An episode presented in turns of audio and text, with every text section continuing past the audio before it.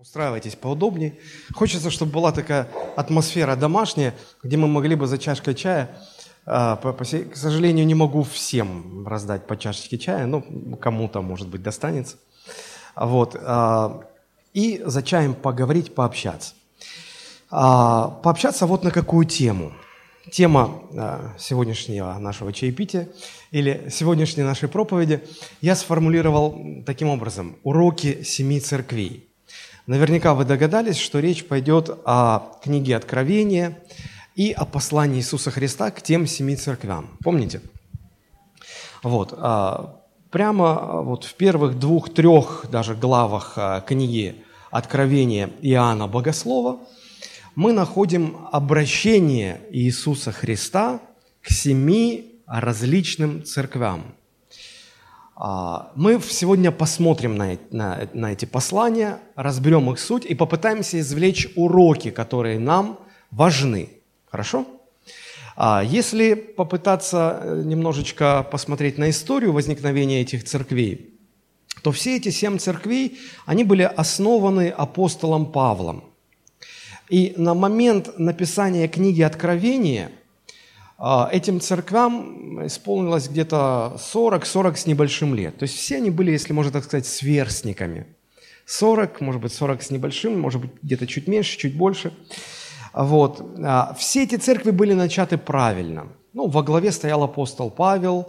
Конечно же, как видим в его посланиях, он строил на правильном основании. Вначале все было хорошо.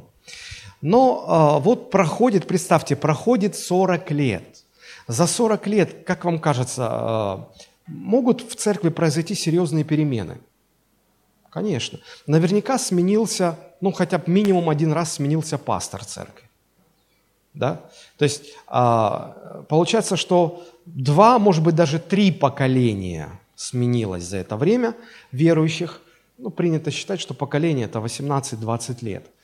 Вот. И, конечно же, перемены произошли.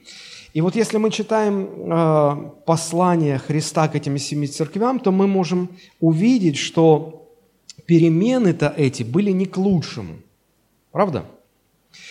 Вообще существует такая закономерность, и богословы давно уже это заметили, что существует определенная тенденция, которая заключается в следующем. С каждым новым последующим поколением верующих Церковь все больше и больше скатывается к духовному охлаждению, к духовным проблемам, к отступничеству. Если начинается все хорошо, сменяется поколение и становится немножко хуже, со следующим поколением еще хуже, потом еще хуже. То есть такое скольжение вниз. Да? Эта тенденция существует в науке кибернетики, это наука об управлении. Эта тенденция названа законом энтропии. В физике эта тенденция названа вторым законом термодинамики, суть которого, ну, если свести до простоты, что свежезаваренная чашка кофе со временем просто остынет. Да? А закон энтропии звучит так, что любая система стремится к беспорядку, к хаосу, если извне не приложена сила, которая противостоит ей. Вот. То же самое в церкви. То есть, если церковь просто живет, развивается, и не приложено никаких специальных усилий, чтобы противостоять вот этой тенденции духовного охлаждения, то она будет охладевать с каждым поколением, и в конце концов она может прийти к полному отступничеству. То есть, ну, таковы законы. Да? Это, знаете, как если вы уезжаете в отпуск, допустим, и оставляете свою квартиру вы на месяц уехали в отпуск, на какие-нибудь острова, на море, вот, и перед отлетом вы убрали в квартире, все, уборка полная. И вот вы через месяц возвращаетесь, и у меня такой вопрос: как вам кажется, вам нужно будет снова делать уборку или нет? Конечно, почему?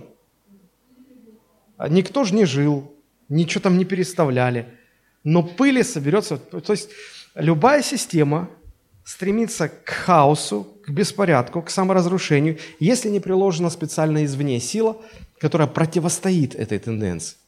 Итак, вот эта тенденция неизменно существует.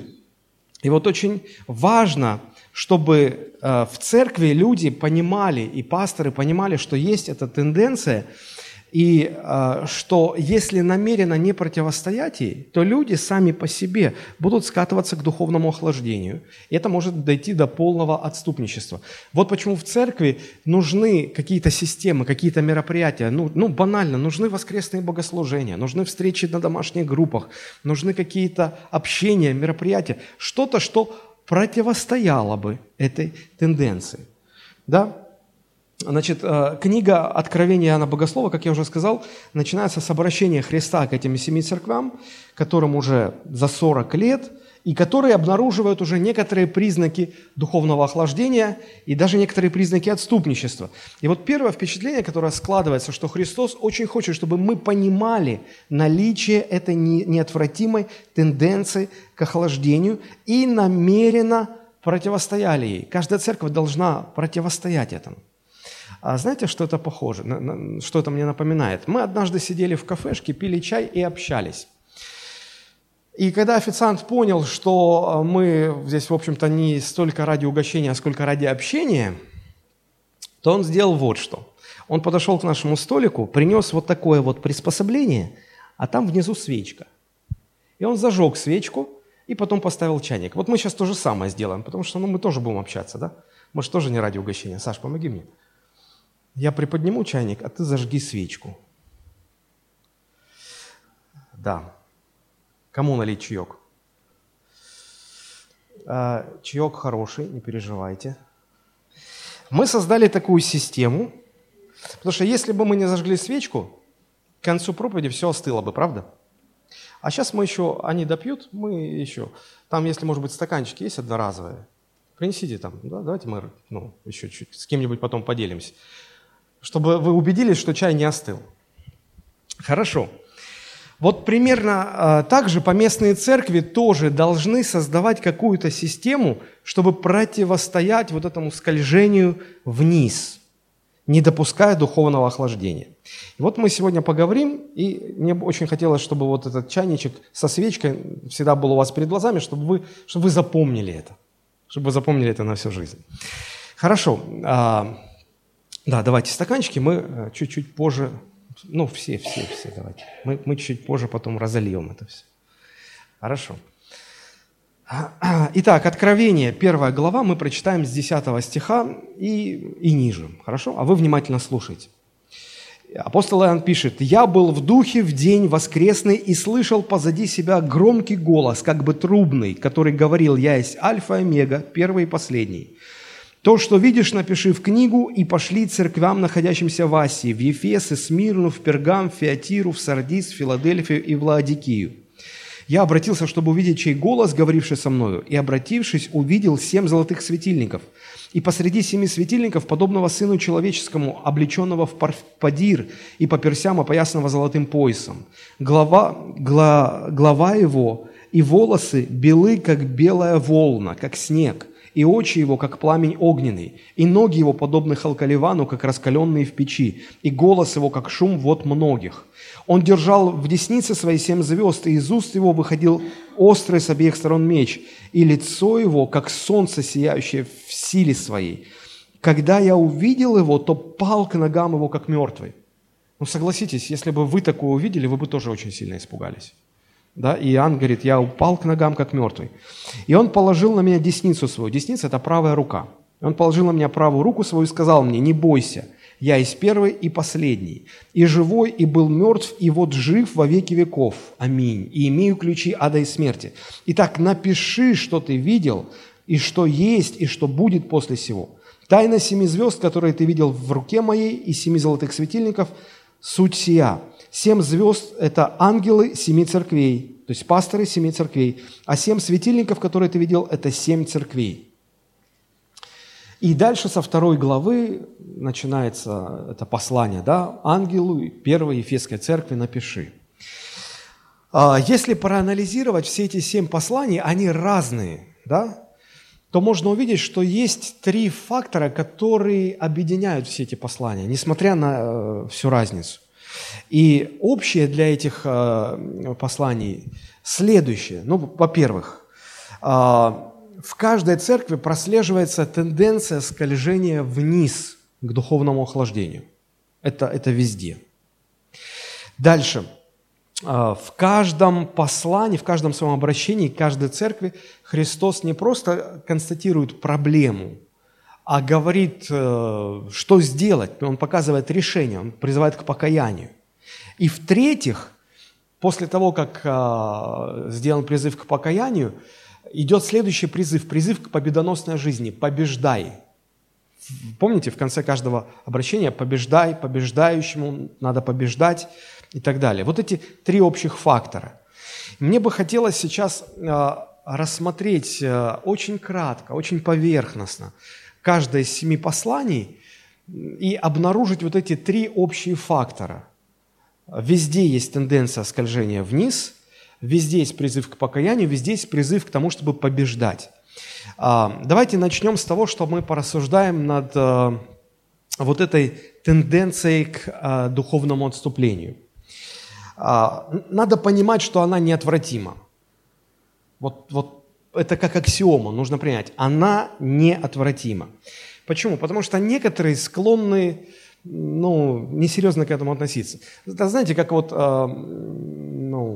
молодожены, да?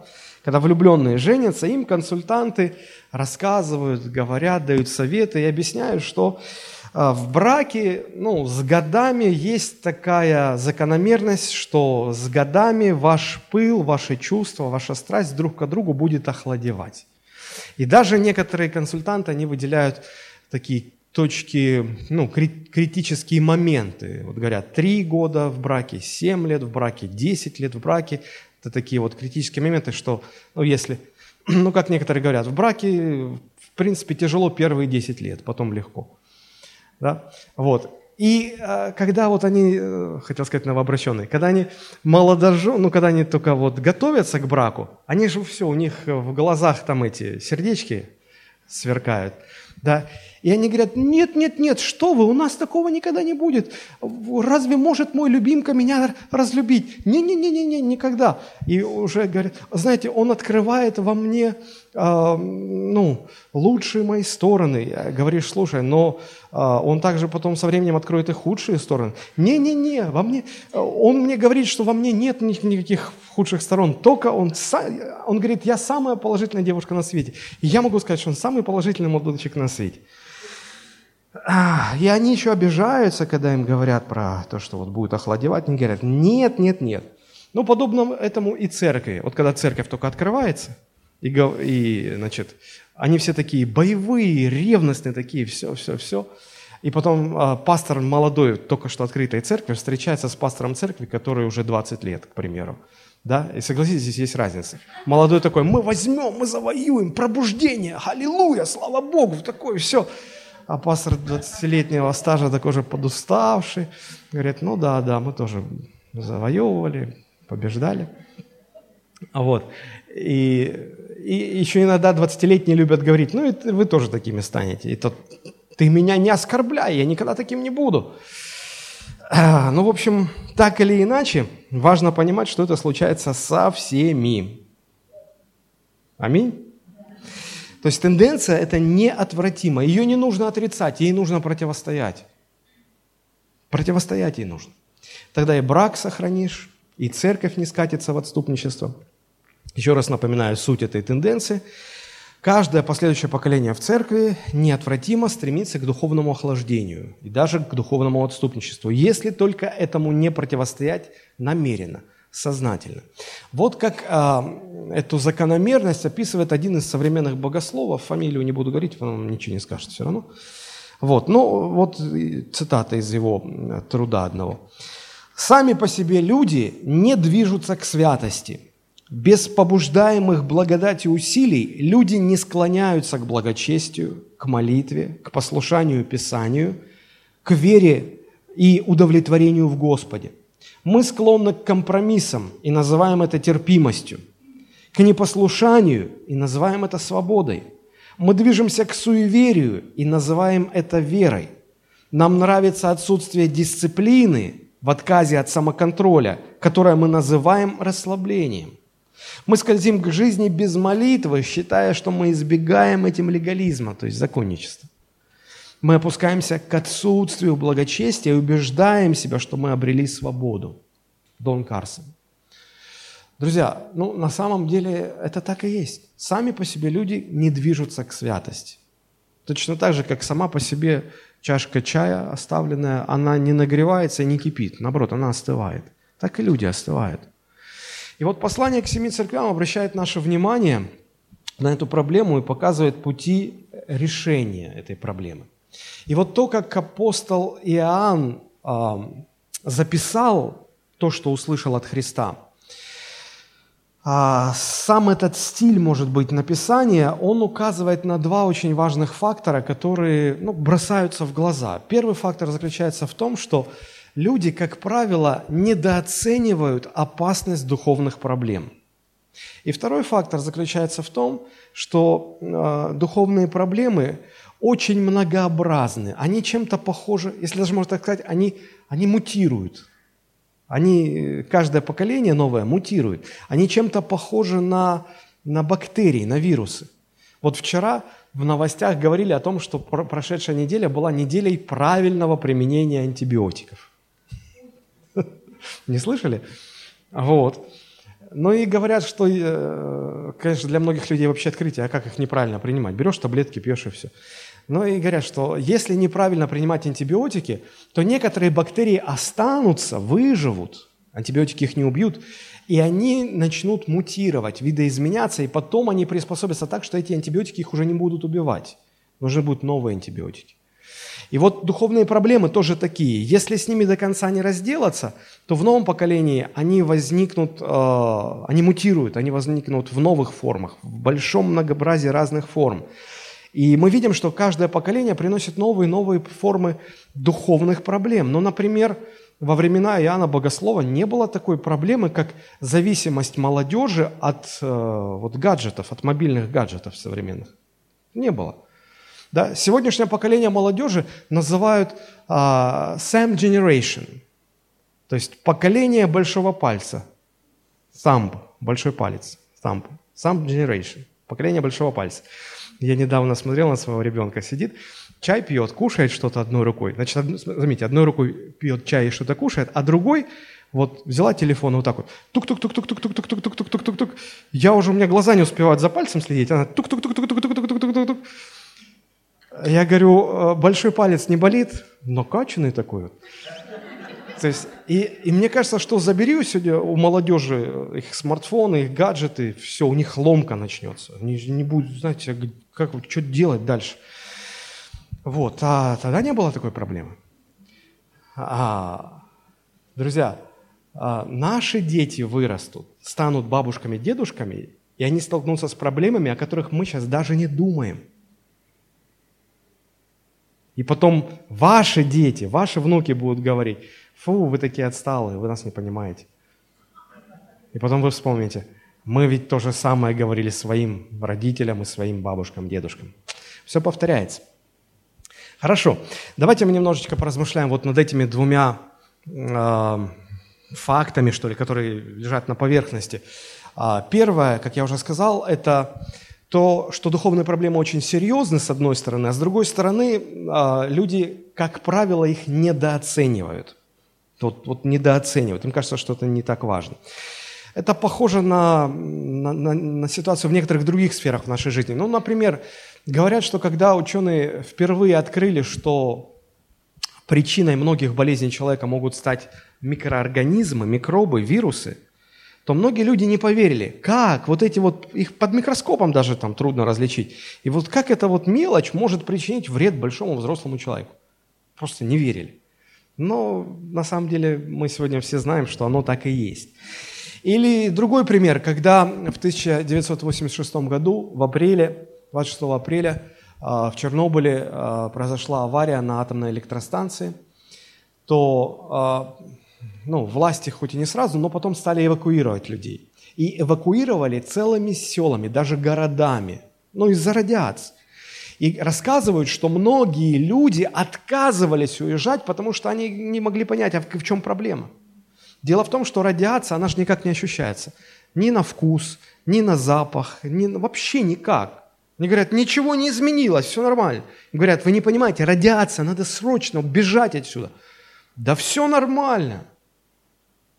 То есть люди не чувствуют, и люди недооценивают. Потом прошло время, и они поняли, что теперь у них такие проблемы, которые уже необратимы. То есть проблемы, которые приносят радиация, они необратимы, их не вылечить никак. Вот примерно то же самое происходит, когда с людьми говоришь об их духовных проблемах. Но мне, так как пастору, часто приходится этим заниматься. Мне приходится говорить с людьми, указывая на их духовные проблемы. Иногда ситуация складывается очень банально. Человек приходит и говорит, пастор, я хочу уйти из церкви. Я говорю, хорошо, я не возражаю, но сначала объясни, пожалуйста, в чем проблема, в чем причина. И, как правило, начинают говорить, что я себя тут не нашел, мне кажется, что я в другой церкви буду лучше.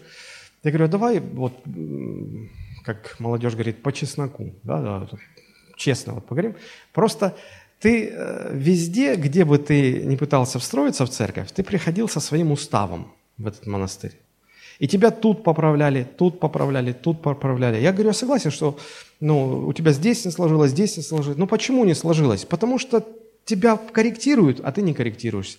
Тебя исправляют, а ты говоришь, нет, я все равно прав. Тебе поправляют, что вот так, а ты говоришь, нет. И, значит, ты говоришь, что у меня проблемы нет, я в другой церкви буду лучше. Я говорю, да, пожалуйста, я знаю, что ты уйдешь, я же не могу тебя держать. Но пойми, ты уходишь, а мне еще говорят, пастор, благословить. Я говорю, ты просто подумай, я тебе говорю, что ты делаешь неправильно, тебе нужно не уходить, а разбираться со своей проблемой, и ты просишь, чтобы я благословил. С таким же успехом можно просить, пастор, благослови меня, мы завтра банк пойдем брать. Пожалуйста, чтобы с Божьей помощью. Или благословить на убийство. Мы же не благословляем, когда мы видим, что человек что-то делает неправильно и просит благословения. Мы говорим, нет, ты не прав. Так и здесь. Я не могу тебя благословить. Я не могу тебя удерживать. Пожалуйста, хочешь, иди. Но ты не прав, да? Буквально на этой неделе я с одной девушкой из нашей церкви, она говорит, я хочу уйти из вашей церкви. Я говорю, пожалуйста, в чем проблема? Проблема в этом оказалась.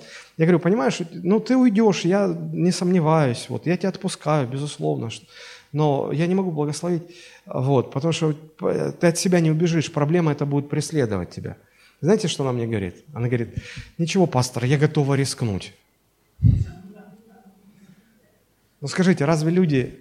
не недооценивают духовные проблемы, серьезность духовных проблем. Говоришь, у тебя проблема духовная. Он говорит, да нет никакой проблемы. Сыпи нет, горло не болит, не кашля, нет ничего. То есть духовные проблемы вначале, они никак не чувствуются, как и радиация, они не ощущаются. Но потом их последствия могут быть необратимы. И люди, недооценивая духовные проблемы, ходят или что-то еще делают, не слушаются. А потом, когда уже жизнь разрушена, спрашивают, пастор, а что делать? Что делать? В чем-то уже ничего не сделаешь. Но где-то, может быть, еще можно исправить. То есть, по сути, это практика, с которой сталкивается каждый пастор. Люди всегда недооценивают серьезность духовных проблем, о которых их предупреждают. Думаю, именно по этой причине Христос здесь предстал Иоанну в очень интересном статусе. Я же не зря читал, с 10 по 20 стихи, как Христос представлял себя, пока был на земле с учениками. Он говорил, «Я пастырь добрый, добрый пастырь полагает жизнь за овец, ибо так возлюбил Бог Отец мир, что отдал Сына Своего Единородного. Я есть любовь». Он представлял себя как любящего, доброго Отца, всемилующего, всепрощающего, к которому не страшно подойти, к которому можно так голову опустить на плечо и поплакаться. Здесь же он представляется совершенно в другом виде. В славе, в силе, в мощи, в таком виде, что первая реакция Иоанна в чем заключается? Он убоялся, испугался и в страхе упал ниц. Чем объясняется такой статус? Почему Христос именно таким образом открывается, показывая себя властной, могущественной личностью, А знаете для чего? Чтобы показать, друзья, сейчас вот все серьезно. Мы сейчас говорим об очень и очень серьезных вещах. Знаете, апостол Иуда как-то написал в своем единственном послании, там всего одна глава, он сказал: «А иных страхом спасайте». Кого это иных? А тех, которым кажется, что все хихоньки-хахоньки. Тех, которых протрезвить нужно, отрезвить, да? И вот Христос является так, с властью, с могуществом, чтобы объяснить, что вот сейчас все очень серьезно. Послушайте, это важно. Да? И обращаясь к каждой церкви, он говорит такие слова: «Знаю дела твои и имею против тебя нечто». «Знаю дела твои и имею против тебя нечто». Знаете, а мы же все не без греха, да? Вот. И когда вот эту фразу говорит «знаю дела твои» какой-нибудь наш любопытный сосед Вася, ну это не беда. Ну, знает и знает. А когда с такими словами к нам обращается полиция, это уже посерьезнее. А когда это ФСБ, знаю дела твои, и они продолжают, и имею против тебя, то это совсем серьезно. Но когда это сам Господь Бог, наивысшая власть во вселенной, обращается к тебе и говорит: «Знаю дела твои и имею против тебя», тут вообще не до шуток. Потому что от спецслужб можно сбежать. Сноуден сбежал от американских спецслужб. Наши диссиденты бегут. Что-то бегут все в Лондон. Я уеду жить в Лондон. Почему? Лондон не выдает в Россию никого, поэтому они там себя спокойно чувствуют. Но вот от Господа ни в какой Лондон, ни в какой другой город не сбежишь. От Бога не спрячешься, Бог всегда побеждает своих врагов, всегда. Это важно понять. Хорошо, значит, вот первое, да, что мы сказали, что духовные проблемы очень важны, серьезны, но люди склонны их пренебрегать. И, возможно, поэтому Христос вот в таком вот грозном виде обращается с этими посланиями. Второе, что мы видим, второй фактор, это многообразие духовных проблем. Они вылазят в разных формах, они мутируют даже, если так можно сказать. И вот здесь очень интересно посмотреть на сами послания каждой церкви в отдельности, да, их 7 посланий.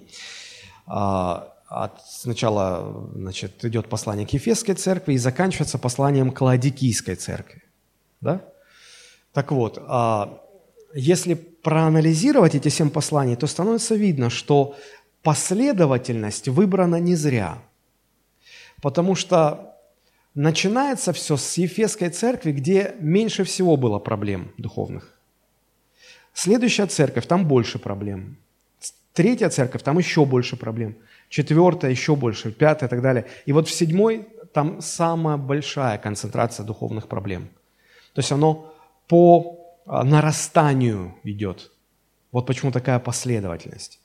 Да, и мы сейчас рассмотрим. И что интересно, каждая последующая духовная проблема, как правило, вытекает из предыдущей. И вот об этом мы сейчас поговорим. Как я сказал уже, первое обращение Иисус делает к Ефесской церкви. Ну что, проверим? Не остыл чаек? Кто хочет еще чаю? Помогайте. Артур, ну вы разливайте, я пока буду говорить, а вы разливайте. Кто поднимет руку, тому угощайте чаем. Хорошо? Хорошо. Много вы знаете церквей, в которых на проповеди чаем угощают? Нет?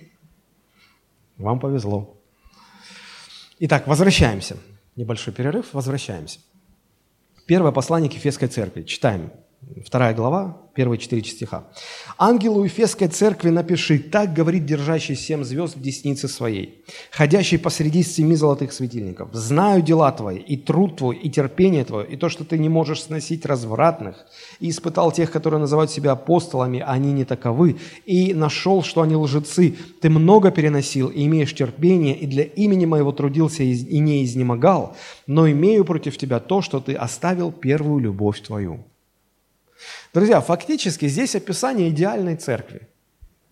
И грех не терпишь, и вычисляешь всех лжеапостолов, и все, и много трудился, и не изнемогал, терпение есть, все хорошо.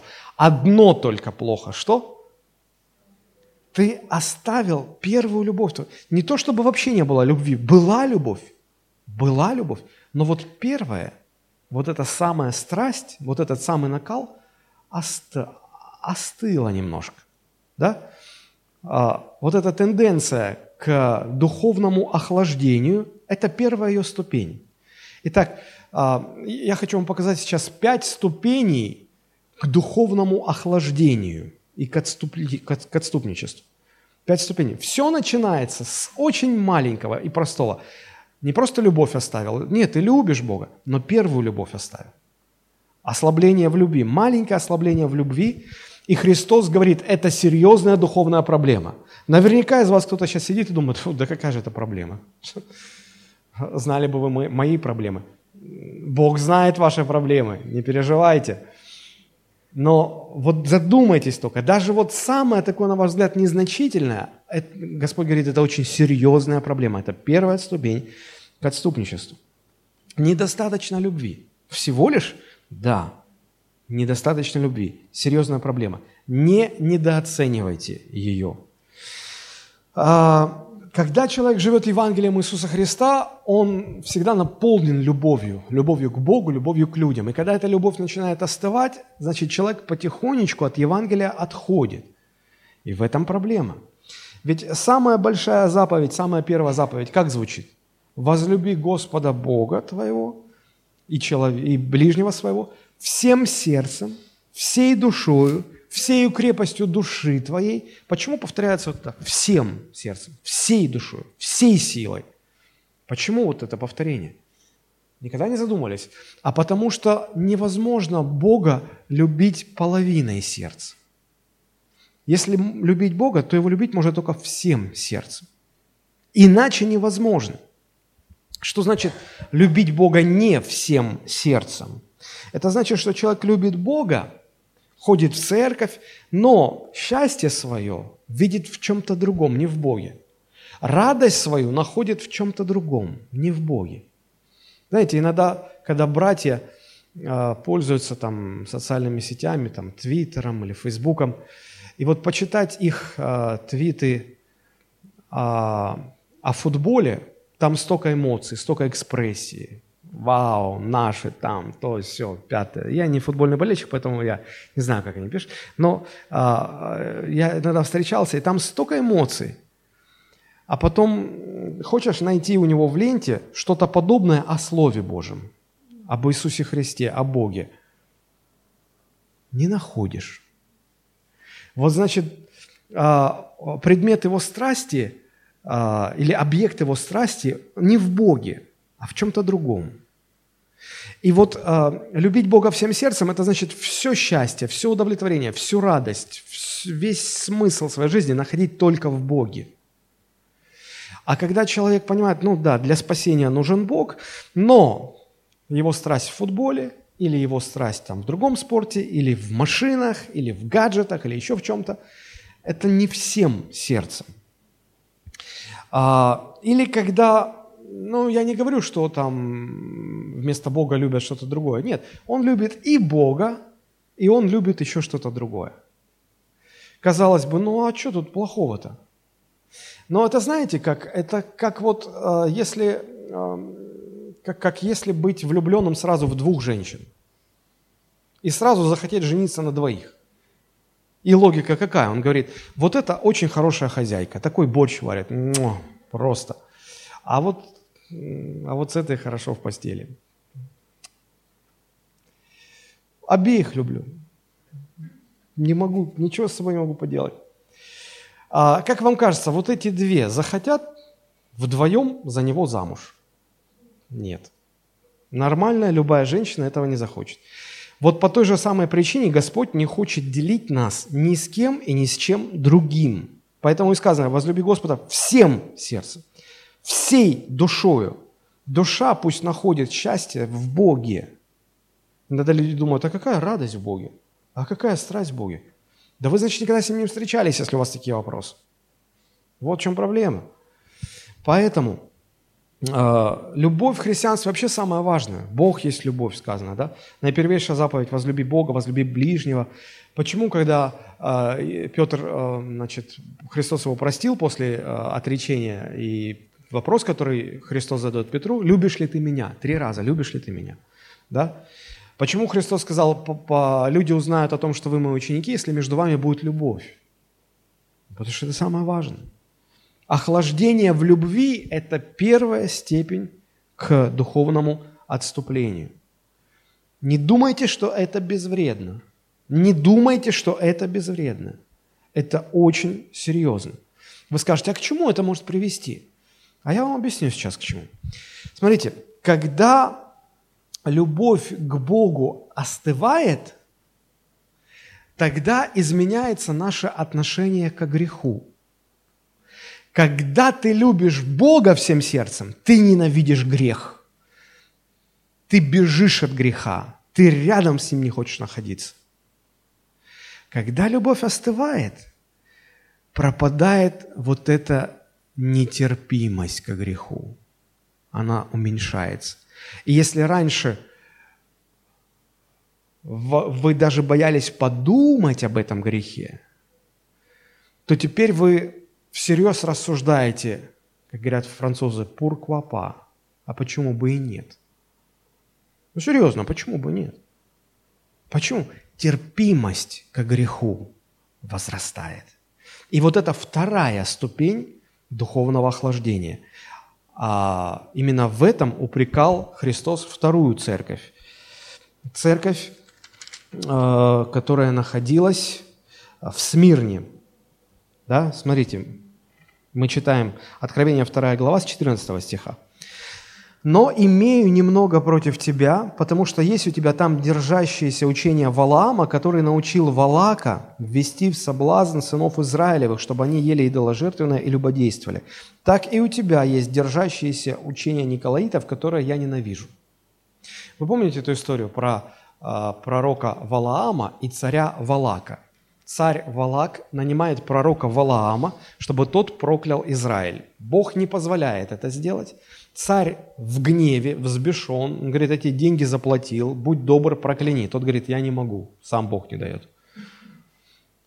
И царь уже такой, что вообще, а что можно сделать? И тут пророк Валаам, лжепророк, не Божий пророк, он дает совет царю и говорит: слушай, а ты не враждуй с Израилем, ты заключи с ними союз, причем так, чтобы сыны Израилевы брали в жены дочерей моавитских, твоих женщин. Пусть вот эти будут браки, пусть эти связи пойдут.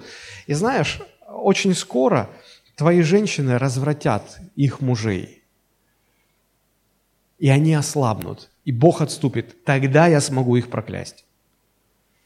Царь последовал совету, и действительно, очень быстро произошло смешение, и очень быстро в народе Израилевом стали терпимо относиться, мягко скажем так, терпимо относиться к таким грехам, о которых раньше даже не упоминали вслух.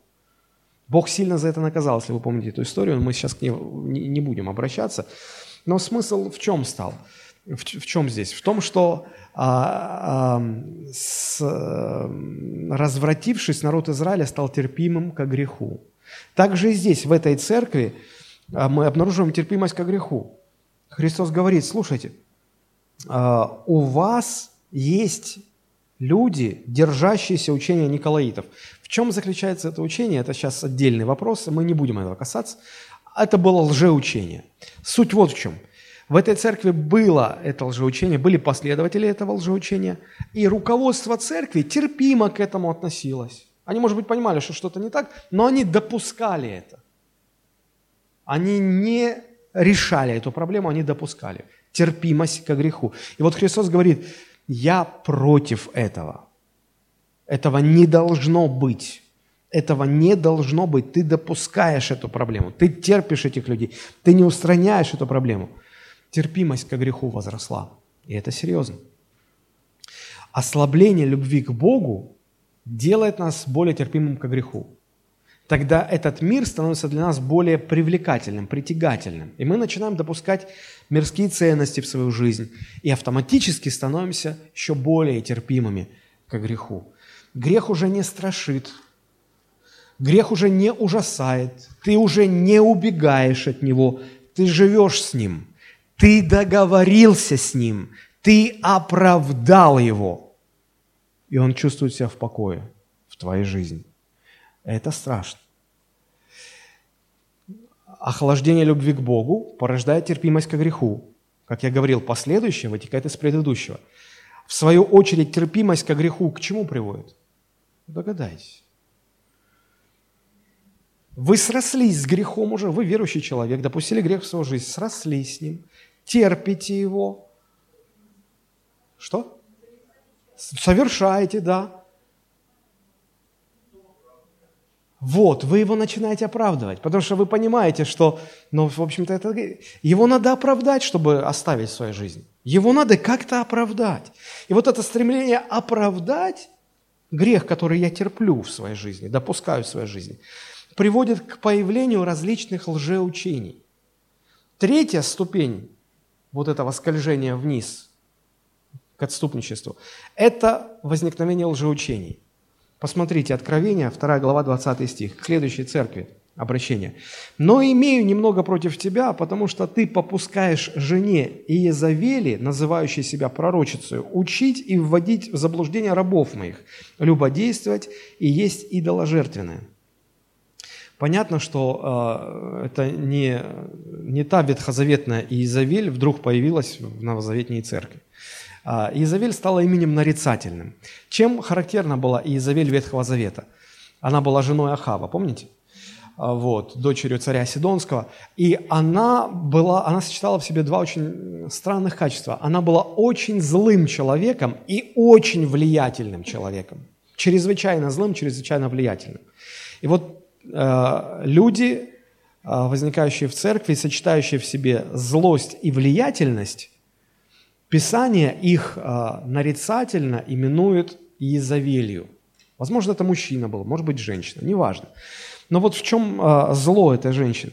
Вот это влиятельный этот человек, которого назвали Иезавелью, да, она поддерживала распространение лжеучения. Посмотрите, как Христос говорит. «Ты попускаешь жене Иезавели учить и вводить в заблуждение рабов моих». То есть в церкви учат и проповедуют заблуждение, лжеучение. То есть смотрите как, сначала остывает любовь, потом допускается грех, потом этот грех надо как-то оправдать. И возникают люди, которые начинают эти оправдания создавать, и формируется лжеучение, что вот как сегодня некоторые церкви оправдывают гомосексуализм. Находятся там аргументированные, логически обоснованные, построенные. То есть лжеучение. И вот Христос говорит, у тебя в церкви вот этому учат, я против этого. Этого не должно быть. Это третья ступень. Это третья ступень. Вовлеченность в лжеучение. В результате что происходит? У человека охладела любовь, он живет в грехе, он оправдал его, в результате стал придерживаться ложного учения. К чему это приводит? Четвертая ступень. К тому, что он внешне вид благочестия имеет, внешне он религиозный человек, да, он христианин. А внутри что? А внутри пустота. И вот это можно назвать формальная религиозность. И вот эта проблема была у следующей церкви. 3 глава, 1 стих. «И ангелу Сардийской церкви напиши, так говорит имеющий 7 духов Божьих и 7 звезд. Знаю твои дела, ты носишь имя, будто ты жив, но ты мертв». Внешне все хорошо, внешний вид благочестия имеется, но внутри ты мертвый, верующий снаружи, а внутри ты уже Христом не живешь. что он тебе не нужен. Твои интересы уже далеки от Христа. Ты уже чем-то другим живешь. Вначале ты перестаешь любить Христа, начинаешь любить что-то другое. Это приводит тебя к греху. Потом ты начинаешь доктринально оправдывать свой грех. А дальше выясняется, что Христос тебе уже не интересен. Ты уже на других братьев и сестер смотришь свысока. Так, вы законники, вы не тому учите, вы вообще все церкви не о том проповедуют сегодня. Вы не понимаете главного. И это страшно. На протяжении веков многие люди называли и сегодня называют себя христианами, но они фактически носят имя христианина, а внутри они мертвые, они не живут Христом. И это проблема. Это проблема. Итак, посмотрите, какие ступени духовного охлаждения, скольжения вниз к отступничеству. Сначала теряешь немного любви. Это приводит к терпимости ко греху. Грех надо как-то оправдать, это приводит к появлению лжеучений. А когда ты уже весь погряз в лжеучениях, в ложных учениях, ты просто имеешь формальное благочестие, формальную религиозность. Внутри ты пустой.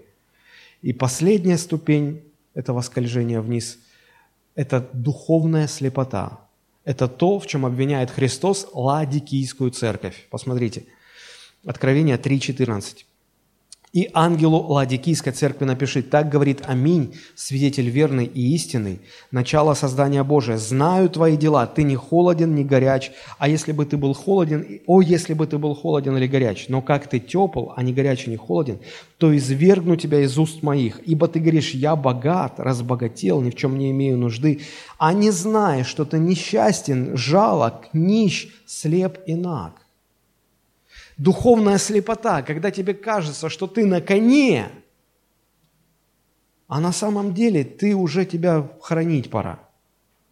А ты не видишь даже этого, не понимаешь, не замечаешь. Это последняя ступень перед полным духовным разрушением. Благая весть здесь заключается, что даже на этой пятой ступени еще есть шанс спастись, потому что здесь же Христос говорит, советую тебе купить глазную мазь у меня, чтобы помазать глаза и чтобы уже прозреть от этой духовной слепоты. Еще есть возможность вернуться, еще есть возможность обратиться. Если и здесь не обратишься, дальше уже необратимое духовное разрушение, катастрофа. Итак, вот эти пять ступеней. Утрата первой любви.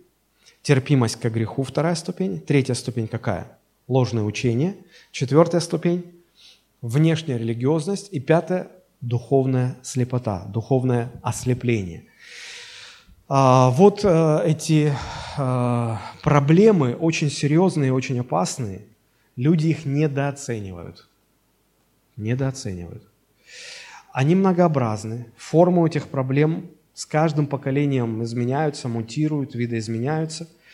И вот очень важно, просто необходимо понимать ступени духовного охлаждения, вот эту тенденцию скольжения вниз, чтобы, понимая, зная, противостоять чем-то этим. Дальше я хочу поговорить немножечко о том, какое решение на эти духовные проблемы предлагает Христос. Потому что Христос, говоря «имею против тебя», констатируя проблемы, Он на этом не останавливается. Он говорит «есть решение, я предлагаю тебе решение». В чем заключается Его решение? Кратко говоря, можно сказать, что Его решение выражается в трех словах. «Вспомни, покайся и побеждай». Давайте по очереди пойдем. Смотрите, Откровение 2 глава, 4-5 стих. «Но имею против тебя», это Ефесская церковь, да, говорит, «имею против тебя, что ты оставил первую любовь свою». Что делать? Иисус говорит, «Итак, вспомни, откуда ты не спал, и покайся, и твори прежние дела. А если не так, скоро приду к тебе, и сдвину светильник твой с места его, если не покаешься». С чего начинается решение? Вспомни. Вот надо вспомнить, когда ты двигался по правильному пути, и где тот поворот неправильный, на который ты съехал, неправильный, и поехал в другую сторону вообще. Вспомни, проанализируй, вспомни. Вспомни, когда со Христом было хорошо. Вспомни, когда ты ходил в церковь, и Христос наполнял душу твою. Вспомни, когда эта любовь переполняла тебя. Вспомни, где та точка, вспомни В каком месте ты ушел не туда? Это важно. С этого все начинается. Вспомнить – это понять, где ты ошибся. Это начало возвращения к Богу. Когда вспомнил, что нужно делать дальше? Смотрите. Итак, вспомни, откуда ты не спал, и покайся, и твори прежние дела. Вот когда ты вспомнил, что, вот здесь, на этой развилке, ты ушел неправильно, не в тот поворот вошел. Ты вспомнил, теперь нужно покаяться. Что такое покаяние? Чем покаяние отличается от сожаления? Сожаление – это когда ты заехал в не тот поворот, уже много проехал, тут до тебя доходит, что-то я не туда свернул, что-то я не туда поехал. Ты начинаешь сожалеть, ой, какой же я дурак, что ж такое, ай же ж плохо как все. Ну ладно, ничего не поделаешь, поехали дальше. Вот это сожаление. Покаяние – это когда ты вспомнил, боже мой, где же я свернул? Это же вот там. Боже, прости. И ты возвращаешься в ту точку, когда ты неправильно свернул. И вернувшись, ты находишь, и потом начинаешь идти по правильной дороге дальше, творить прежние дела, те, которые были до того, как ты свернул на неправильную дорогу. Понимаете, в чем дело? Покаяние всегда предполагает обращение. В день Пятидесятницы апостол Петр сказал: «Покайтесь и обратитесь от своих грехов».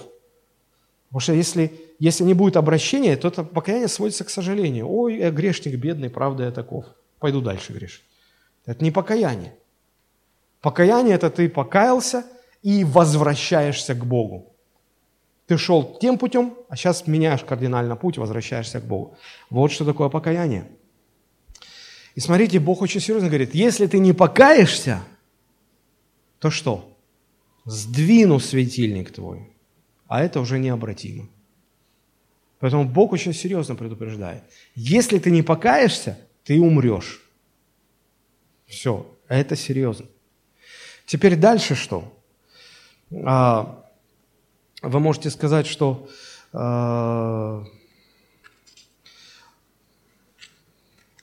после того, как ты вспомнил, покаялся, наверное, все уже.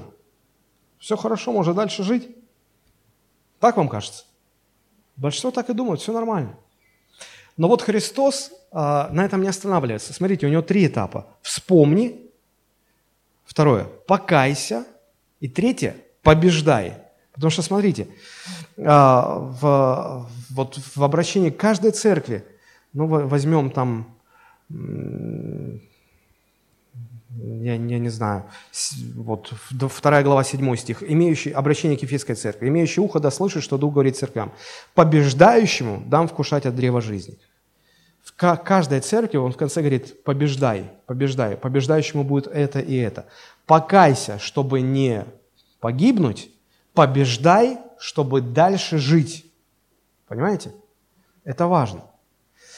Вернулся, покаялся, теперь побеждай. Почему?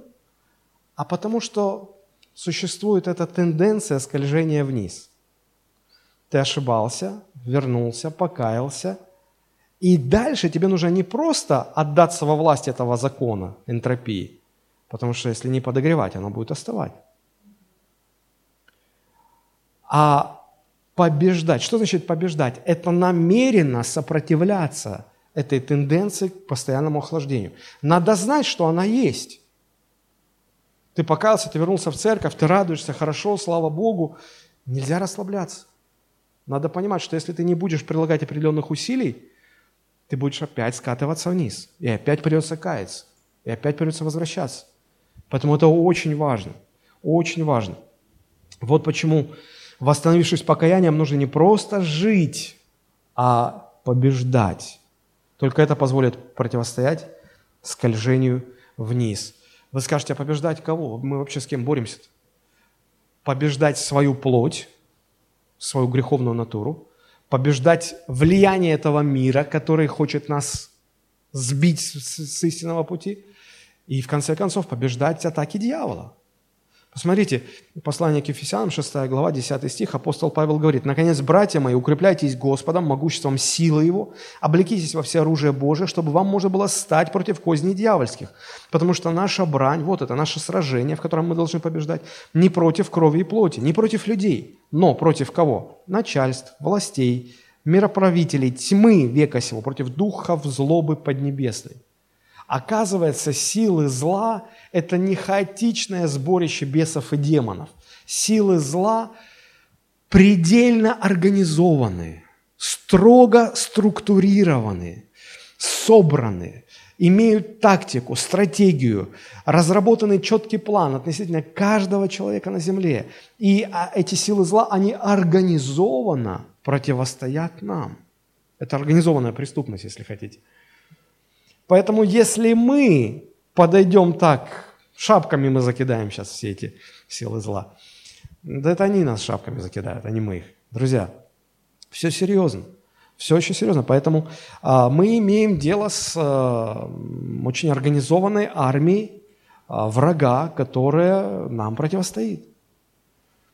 И нужно побеждать.